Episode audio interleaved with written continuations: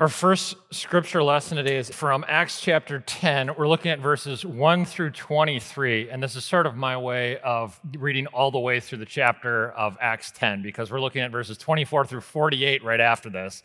But it's one of these things, you got to read the whole thing in order to fully appreciate what's being taught. So, our first half of it, Acts 10, beginning with verse 1, Cornelius, the Roman centurion. At Caesarea, there was a man named Cornelius, a centurion in what was known as the Italian regiment. He and all his family were devout and God fearing. He gave generously to those in need and prayed to God regularly. One day, at about three in the afternoon, he had a vision. He distinctly saw an angel of God who came to him and said, Cornelius. And Cornelius stared at him in fear. What is it, Lord? he asked. The angel answered, Your prayers and gifts to the poor have come up as a memorial offering before God. Now send men to Joppa to bring back a, a man named Simon, who is called Peter. He is staying with Simon the tanner, whose house is by the sea. That, by the way, just real quick note, pause. That is one of those textual evidences that anybody who suggests that the stuff in the Bible is fairy tales or made up fiction when you have two guys named the same name, Simon, in the same text, if you were just making this story up, you would never record it that way because it's way too confusing. The only reason you would name two people Simon is if that's exactly what actually historically happened, right? All right, we continue with verse 7. When the angel who spoke to him had gone, Cornelius called two of his servants and a devout soldier who was one of his attendants. He told them everything that had happened and sent them to Joppa. About noon the following day, as they were on their journey and approaching the city, Peter went up on the roof to pray. He became hungry and wanted something to eat, and while the meal was being prepared, he fell into a trance. He saw heaven open and something like a large sheet being let down to earth by its four corners. It contained all kinds of four footed animals, as well as reptiles and birds. And then a voice told him, Get up, Peter, kill and eat. Surely not, Lord, Peter replied. I have never eaten anything impure or unclean. The voice spoke to him a second time Do not call anything impure that God Himself has made. This happened three times, and immediately the sheet was taken back to heaven. And while Peter was wondering about the meaning of the vision, the men sent by Cornelius found out where Simon's house was and stopped at the gate. They called out, asking if Simon, who was known as Peter, was staying there. While Peter was still thinking about the vision, the Spirit said to him, Simon, three men are looking for you. Get up and go downstairs. Do not hesitate to go with them, for I have sent them. Peter went down and said to the men, I'm the one you're looking for. Why have you come? The men replied, We have come from Cornelius the centurion. He is a righteous and God fearing man who is respected by all the Jewish people. A holy angel told him to ask you to come to his house so that he could hear what you have to say. Then Peter invited the men into the house to be his guests. Here ends our first lesson. All right, our teaching today picks up right where the first lesson left off in Acts chapter 10, picking up here again the story of Cornelius, the Roman centurion, at verse 24. And here we read The following day, he, which is Peter, he arrived in Caesarea, and Cornelius was expecting them and had called together his relatives and close friends. And as Peter entered the house, Cornelius met him and fell at his feet in reverence. But Peter made him get up. Stand up, he said. I'm only a man myself. While talking with him, Peter went inside and found a large gathering of people, and he said to them, You are well aware that it is against our law for a Jew to associate with or visit a Gentile. But God has shown me that I should not call anyone impure or unclean. So I sent for you. I came without raising any objection. May I ask why you sent for me? Peter asks. Cornelius answered, Three days ago, I was in my house praying at this hour at three in the afternoon. Suddenly, a man in shining clothes stood before me and said, Cornelius, God has heard your prayer and remembered your gifts to the poor. Send to Joppa for Simon, who is called Peter. He is a guest in the home of Simon the tanner, who lives by the sea. So I sent for you immediately, and it was good of you to come. Now we are all here in the presence of God to listen to everything the Lord has commanded you to tell us. Then Peter began to speak. I now realize how true it is that God does not show favoritism, but he accepts from every nation the one who fears him and does what is right. You know the message God sent to the people of Israel, announcing the good news of peace through Jesus Christ, who is Lord of all. You know what has happened throughout the province of Judea, beginning in Galilee after the baptism that John preached, how God anointed Jesus of Nazareth with the Holy Spirit and power, and how he went around doing good and healing all who were under the power of the devil because God was with him. We are witnesses of everything he did in the country of the Jews and in Jerusalem. They killed him by hanging him on a cross, but God raised him from the dead on the third day and caused him to be seen he was not seen by all the people, but by witnesses whom God had already chosen, by us who ate and drank with him after he rose from the dead. He commanded us to preach to the people and to testify that he is the one whom God appointed as judge of the living and the dead. All the prophets testify about him that everyone who believes in him receives forgiveness of sins through his name.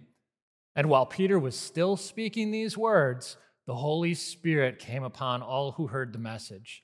The circumcised believers, the Jews, who had come with Peter, were astonished that the gift of the Holy Spirit had been poured out even on the Gentiles, for they heard them speaking in tongues and praising God.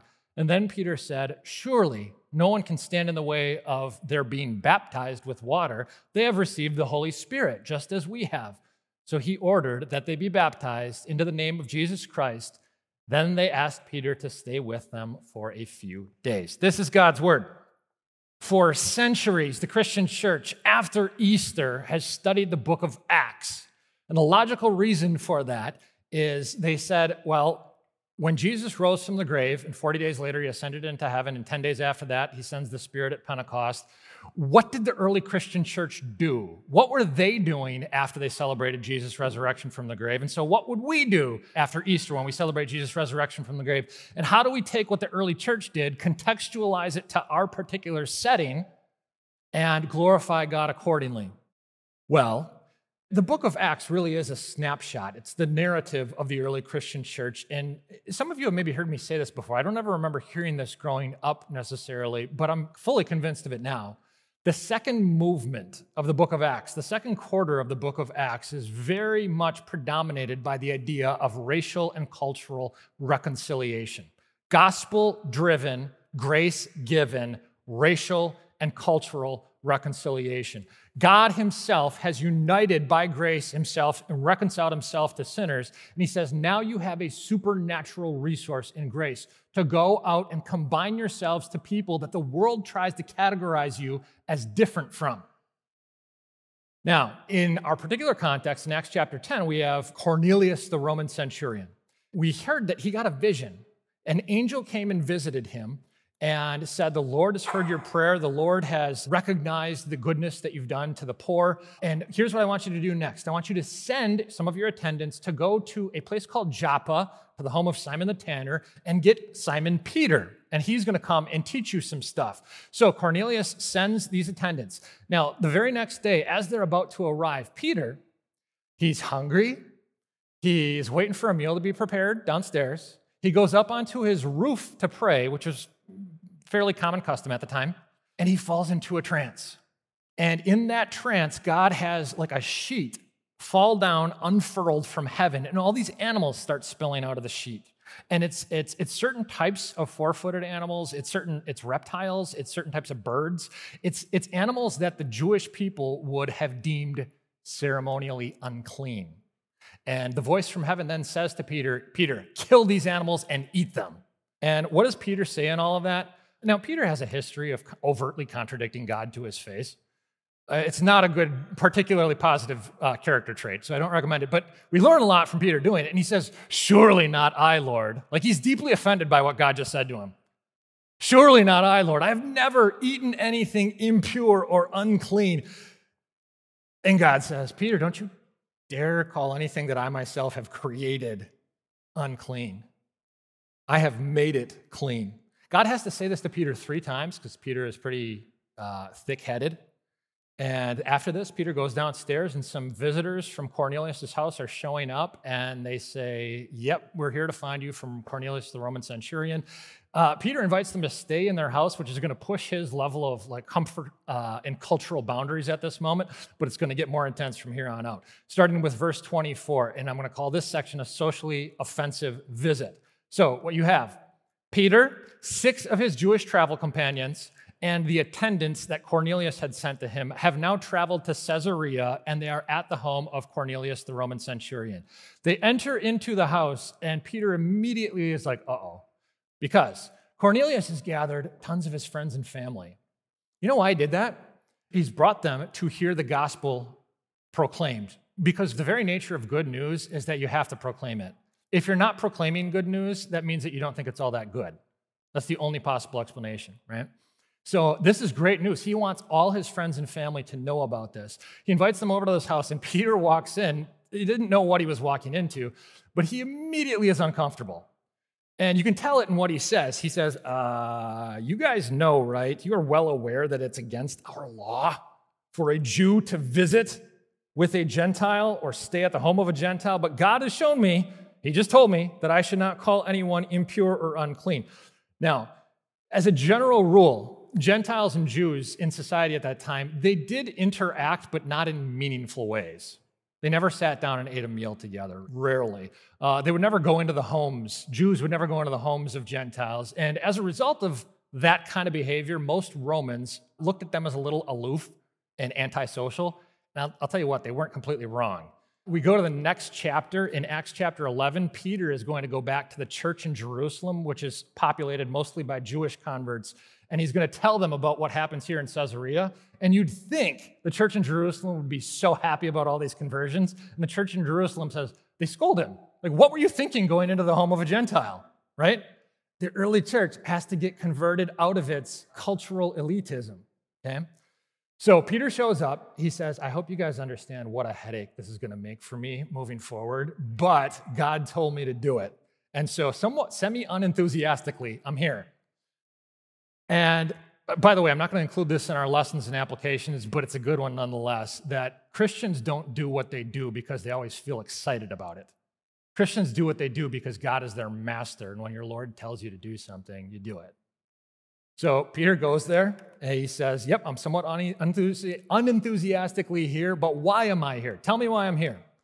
Cornelius gives him his testimony. He says, A couple days ago, an angel came and visited me told me to send for you. I don't even really know who you are, but Peter, and uh, to, that invite you to come and teach the gospel to me. And he says that the angel said to me, God has heard your prayer. The Lord has received you. He's remembered your gifts to the poor. And it's at this moment that something starts to, a light bulb goes on for Peter.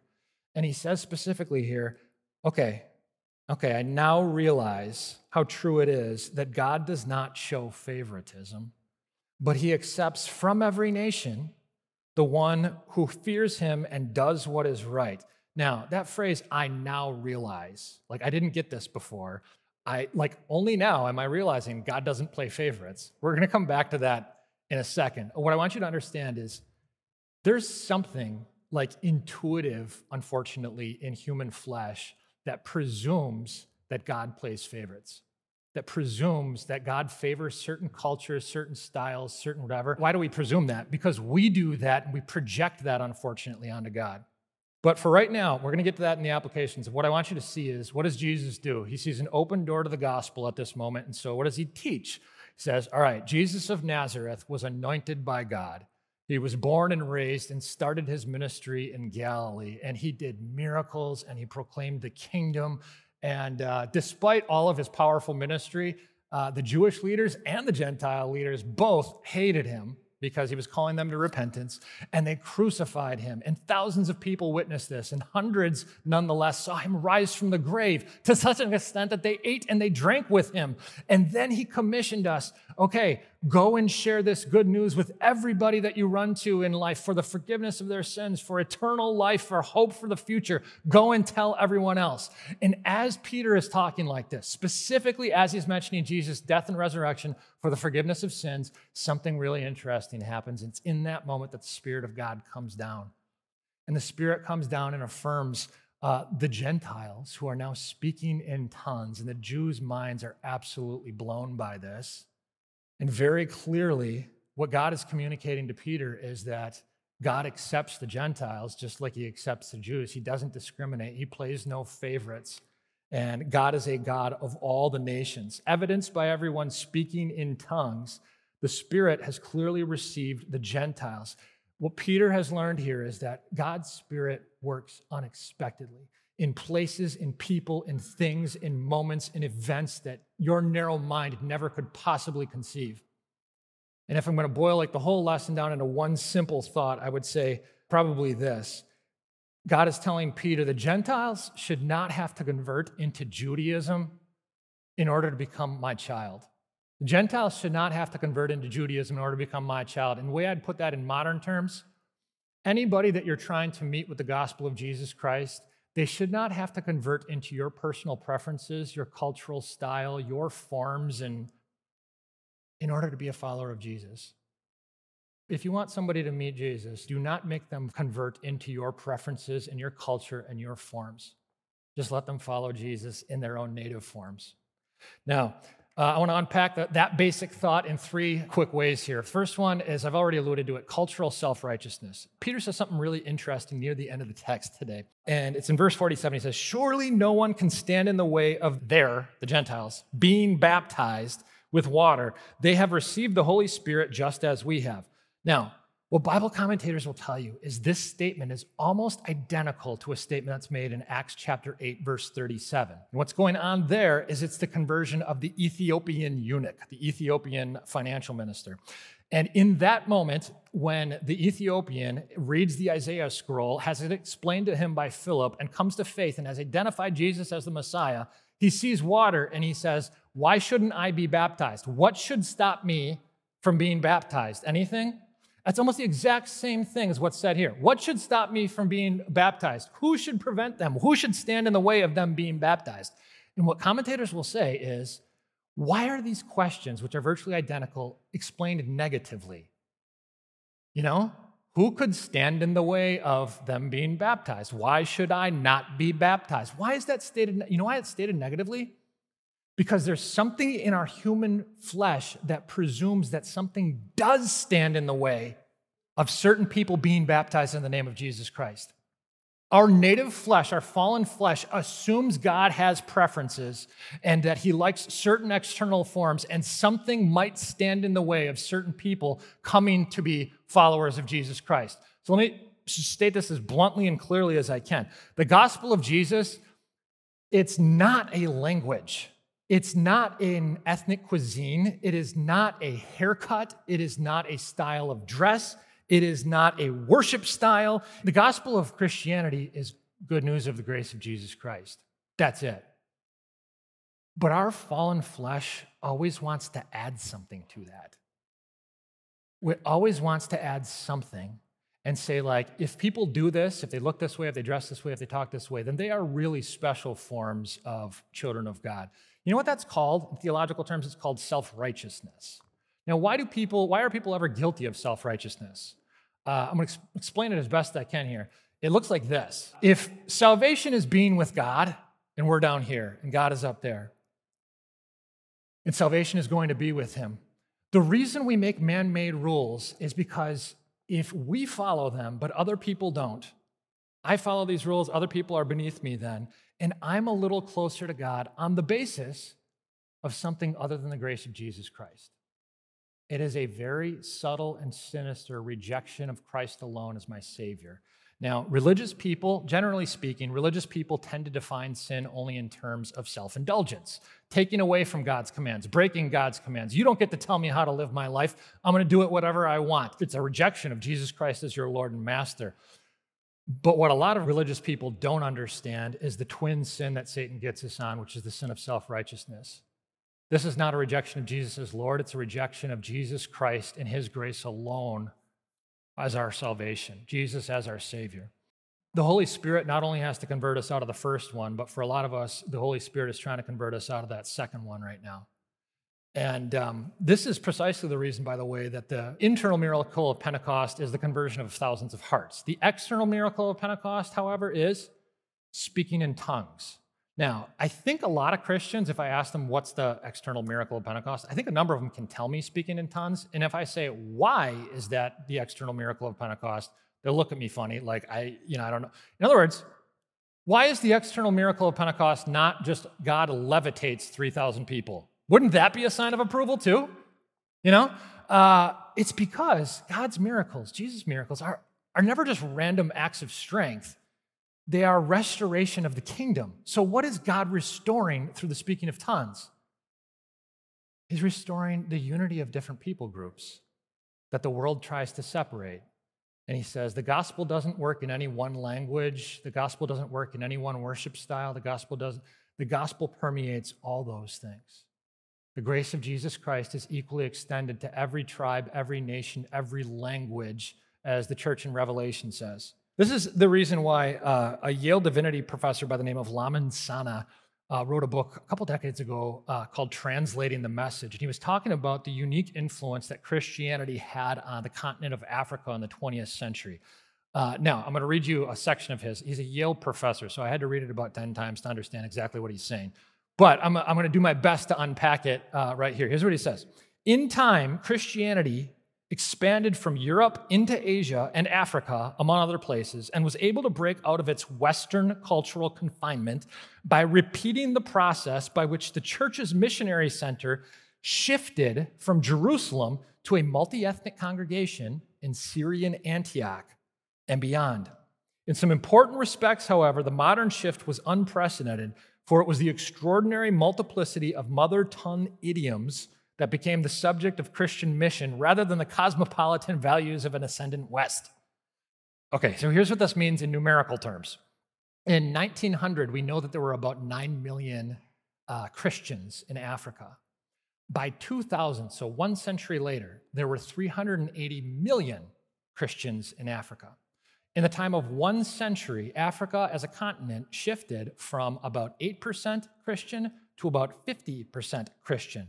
And the projections are that by the year 2050, uh, it'll probably, especially in sub Saharan Africa, be over two thirds Christian. By 2050, Africa is probably going to be sending missionaries to the United States, Christian missionaries. Okay? Now, what Lamin Sanneh says is the reason for that is it's not that other people didn't try to convert uh, Africa at various points. Islam absolutely had an effort to convert Africa. It didn't work. Why? Because at least Lamin Sanneh says sociologically, uh, Islam was trying to convert Africa into becoming a Middle Eastern culture. That didn't work.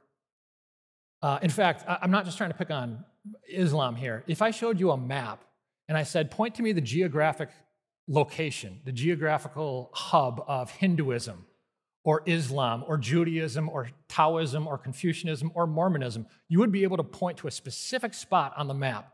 And if I said, now go ahead and point to me the geographic hub of Christianity, the moment you start pointing, you're wrong. Okay? This is exactly what Lamin Sanneh is saying. He's saying Christianity converted Africa not by converting African culture, but by infusing African culture with the gospel, with the good news of Jesus Christ. No matter who you are, no matter what background you have, if you want to reach people in our multiculture with the gospel of Jesus Christ, you must repent of any sort of cultural self righteousness or cultural biases that you have. Uh, the gospel is entirely itself non negotiable, the content, but it's shockingly flexible in cultural forms. Uh, I read a book recently by the former Missouri Synod president by the name of Gerald Kieschnick, and he was in one section, it was really interesting. He was sort of lamenting some of the past sins of a, of a church body, and he recounted a number of different things that just two generations prior, uh, almost every church had said universally was immoral, that they've now changed their mind on. So, for instance, some examples that he gave were at one point, purchasing life insurance was condemned as a lack of faith in God's providence. At one point, uh, some Christians were excommunicated for dancing publicly. Uh, at one point, women were not allowed to sit together with men in churches. He said, Today in our churches, no one thinks that way. Uh, no one thinks that way. What changed? Did the Bible change? No, the Bible didn't change. A bunch of God's people came to the humbling realization of their own religiously, I'm going to even say probably well intentioned, but nonetheless unfortunate self righteousness unfortunate preferences, unfortunate biases that they were elevating their man made rules, that they were elevating to the level of God, and that required repentance. Practically, what this means is if you are a Christian, you must. You must walk towards people who, in some way, shape, or form, are different than you with a new perspective of grace. Okay? By the way, I've said the word culture a thousand times, but I'm not even talking. It could be culture, it could be ethnicity, it could be politics, it could be, let me put it like this. If you're just personality wise, if you take a personality test, if you are temperamentally conservative, at some point in time, you are going to have to humble yourself enough to recognize that all of your morality is sometimes a little immoral. And if you are temperamentally progressive, at some point in time, you're going to have to humble yourself enough to recognize that all of your tolerance is sometimes a little intolerant. Every single one of us, no matter who we are or what our temperament is, needs to move with renewed, infused grace into the presence of people culturally different than us and be amazed by God's grace. Okay, so that first part is cultural self righteousness. The second point is very closely related the continued conversion of believers. This text, it's about conversions. The interesting question is whose conversion? Because there's thousands of conversions that take place in the first century AD, but they're not all recorded for us. That means that the one that the Spirit inspires to be recorded have very specific messages attached to them. Why is this one recorded for us? And you'd say, well, whose conversion is going on? Well, it's Cornelius. Peter goes and he proclaims the gospel to Cornelius, uh, good news of Jesus' death and resurrection for the forgiveness of sins. And that's true. Cornelius is baptized into the Christian faith, he is converted here. However, this text, if you can't tell, is written in such a way that it is trying to teach you there's something, there's an ongoing conversion that's going on inside of Peter. Okay, now some people might quibble with my word conversion there, but I'm going to tell you the New Testament words for conversion and repentance, repentance, metanoeo, and uh, conversion, strepho, are virtually synonyms in that language. They both mean to change your mind and it creates a subsequent change in your lifestyle. They both mean to turn away from something that should not be and turn towards the new life in Jesus Christ. Now, you couple that idea together with the idea of the guy that I think is the most, I just call him the most spiritually self aware sinner in the Bible. And it's the guy in Mark chapter 9 who comes to Jesus with a demon possessed son for an exorcism. But what he says is, Lord, I believe, help me overcome my unbelief. I believe, help me overcome my unbelief. You know what that means? It means that the Spirit of God, you might be a justified believer, child of God, the Spirit of God lives inside of you, and yet there are still these like unconverted chambers that exist in your heart, each of us. Look at what Peter says here in verses 34 and 35. I now realize that God doesn't show favoritism, but he accepts from every nation the one who fears him and does what is right. What do you mean you now realize that God doesn't play favorites? I guarantee Peter has read Isaiah a thousand times. How many times do you need to hear it say that the Messiah is going to be a light to all nations, a savior for all mankind? Peter understood that intellectually. He, could, he understood that on paper. He had never experienced it until this moment. Uh, I could put it a little bit differently. It's, it's, for instance, it's one thing to say you're not racist. Uh, it's one thing to say people shouldn't be racist. And by the way, almost everyone says that. Almost everyone, except a very, very narrow group on the fringes of society, might, might not say that. But almost everybody uh, knows you shouldn't be racist. It's, there's a difference between saying you shouldn't be racist and not living a racist lifestyle. Peter here knows the right stuff on paper, he just hasn't lived it out to this moment. He's experiencing grace for a new time, and the Spirit is helping him overcome that. By the way, even though the Spirit is leading him to repentance over his ethnic superiority complex right here, it doesn't mean that he's done with it here. You continue to read through your New Testament, go ahead and read through Galatians 2 at some point. And what the Apostle Paul does is he recounts this embarrassing incident that took place in the multi ethnic congregation of Syrian Antioch, where the Apostle Paul had to publicly rebuke the Apostle Peter for his ethnic superiority complex. Peter struggled with racism, but he's repenting of it. This is the first moment where the Spirit is leading him to repent of it. Now, I gotta say, by and large, one of the reasons why I'm here, and when I say here, I mean, I think I mean here, like in the city of Milwaukee, and maybe even specifically more here at St. Marcus. I love the fact that uh, the Spirit of God has created a spirit in this congregation that, by and large, I think understands the point of this text. Maybe not all of us, and maybe not to the same degree, but about as much as any other congregation that I've ever been around, I think St. Marcus understands the spirit of this particular text. But I also understand that there are a lot of people who are influenced by the ministry that takes place in these walls on a day to day basis, who this particular point uh, we might need to help them see in some respects. They need to see, we need to see, you need to be converted by someone different, culturally different from you. And what I mean by that, Christianity is so humble, it's so uh, fascinating in that it's the only belief system I can think that works like this, where you simultaneously, the truth of God's word is never compromised or negotiated, and yet the truth of God's word makes you so humble, so modest, so uh, anti triumphalistic that even the evangelists know they have some conversion to be done from the converts. Even Peter the evangelist knows I got to learn something from the people that God is working, uh, working through me to help convert. I, I know of no other system like that. That leads me to the final point the foreign savior. Here's what we've said one, all humans have some level of innate cultural self righteousness. We all do. Some of us acknowledge it. Two, even justified believers need ongoing conversion of heart, which only comes through repentance, spirit given repentance. And three, the question is when does this happen? When does the Spirit lead us to repent of our, our biases and our cultural self righteousness? And the answer is every time He shows us that we have a foreign Savior. Here's what I mean by that. A lot of people have looked at this text and falsely interpreted it as meaning like universalism. Like you have two different peoples who, they, they, all people who believe in God, they're calling God by different names in different places, but they're all basically worshiping the same God. That's universalism. That can't be taught here because Cornelius gets baptized into the name of Jesus Christ, right?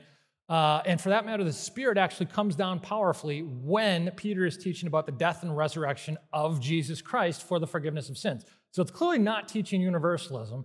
And here's what I want to say then uh, becoming culturally humble, becoming culturally sensitive is such a good, beautiful, God pleasing thing. And it will never save you. Becoming more culturally sensitive is a wonderful thing and it never saves you. The only thing that can save you is a culturally sensitive Savior. The only thing that can save you is the fact that someone who wasn't just from a foreign nation, but from a, outside of this planet, who didn't just cross cultural borders, but went from heaven to earth and death to life, crossed over as a missionary. Jesus was a missionary who gave up absolutely everything at extraordinary cost to himself to die in our place and receive our punishment for sins because he loved us that much. He could have judged us. By every definition, he should have judged us, but instead, he loved us enough to face judgment in our place for our elitism. He was born a Jew, he's betrayed by the Jews. He's handed over to the Gentiles, he gets the worst possible execution that the Gentiles could ever really conceive of. And yet, despite all that, he loved you enough to walk into your house as costly as it was for him, as painful as it was for him, he walked into your house so that you could go and live forever in his. And when you believe that, the Spirit of God not only unites you to God, but it humbles you, it affects your value system, it affects the way you speak to and about other people, because there's this unlikely foreign friend in Jesus who becomes, the, you know, the brother from a virgin mother.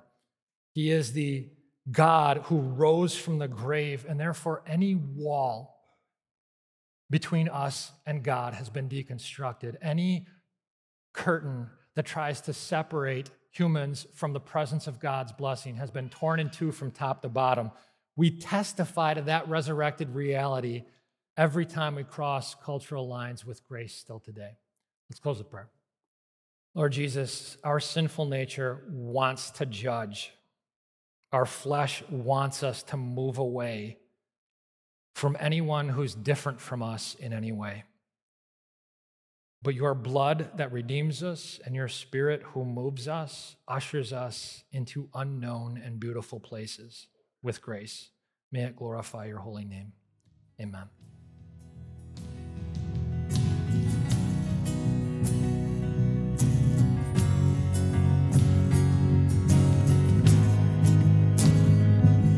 This message was a production of St. Marcus Lutheran Church. For similar content, subscribe on iTunes, Google Play, or our YouTube channel. For more information about how to support our urban gospel ministry in Milwaukee, please visit stmarcus.org.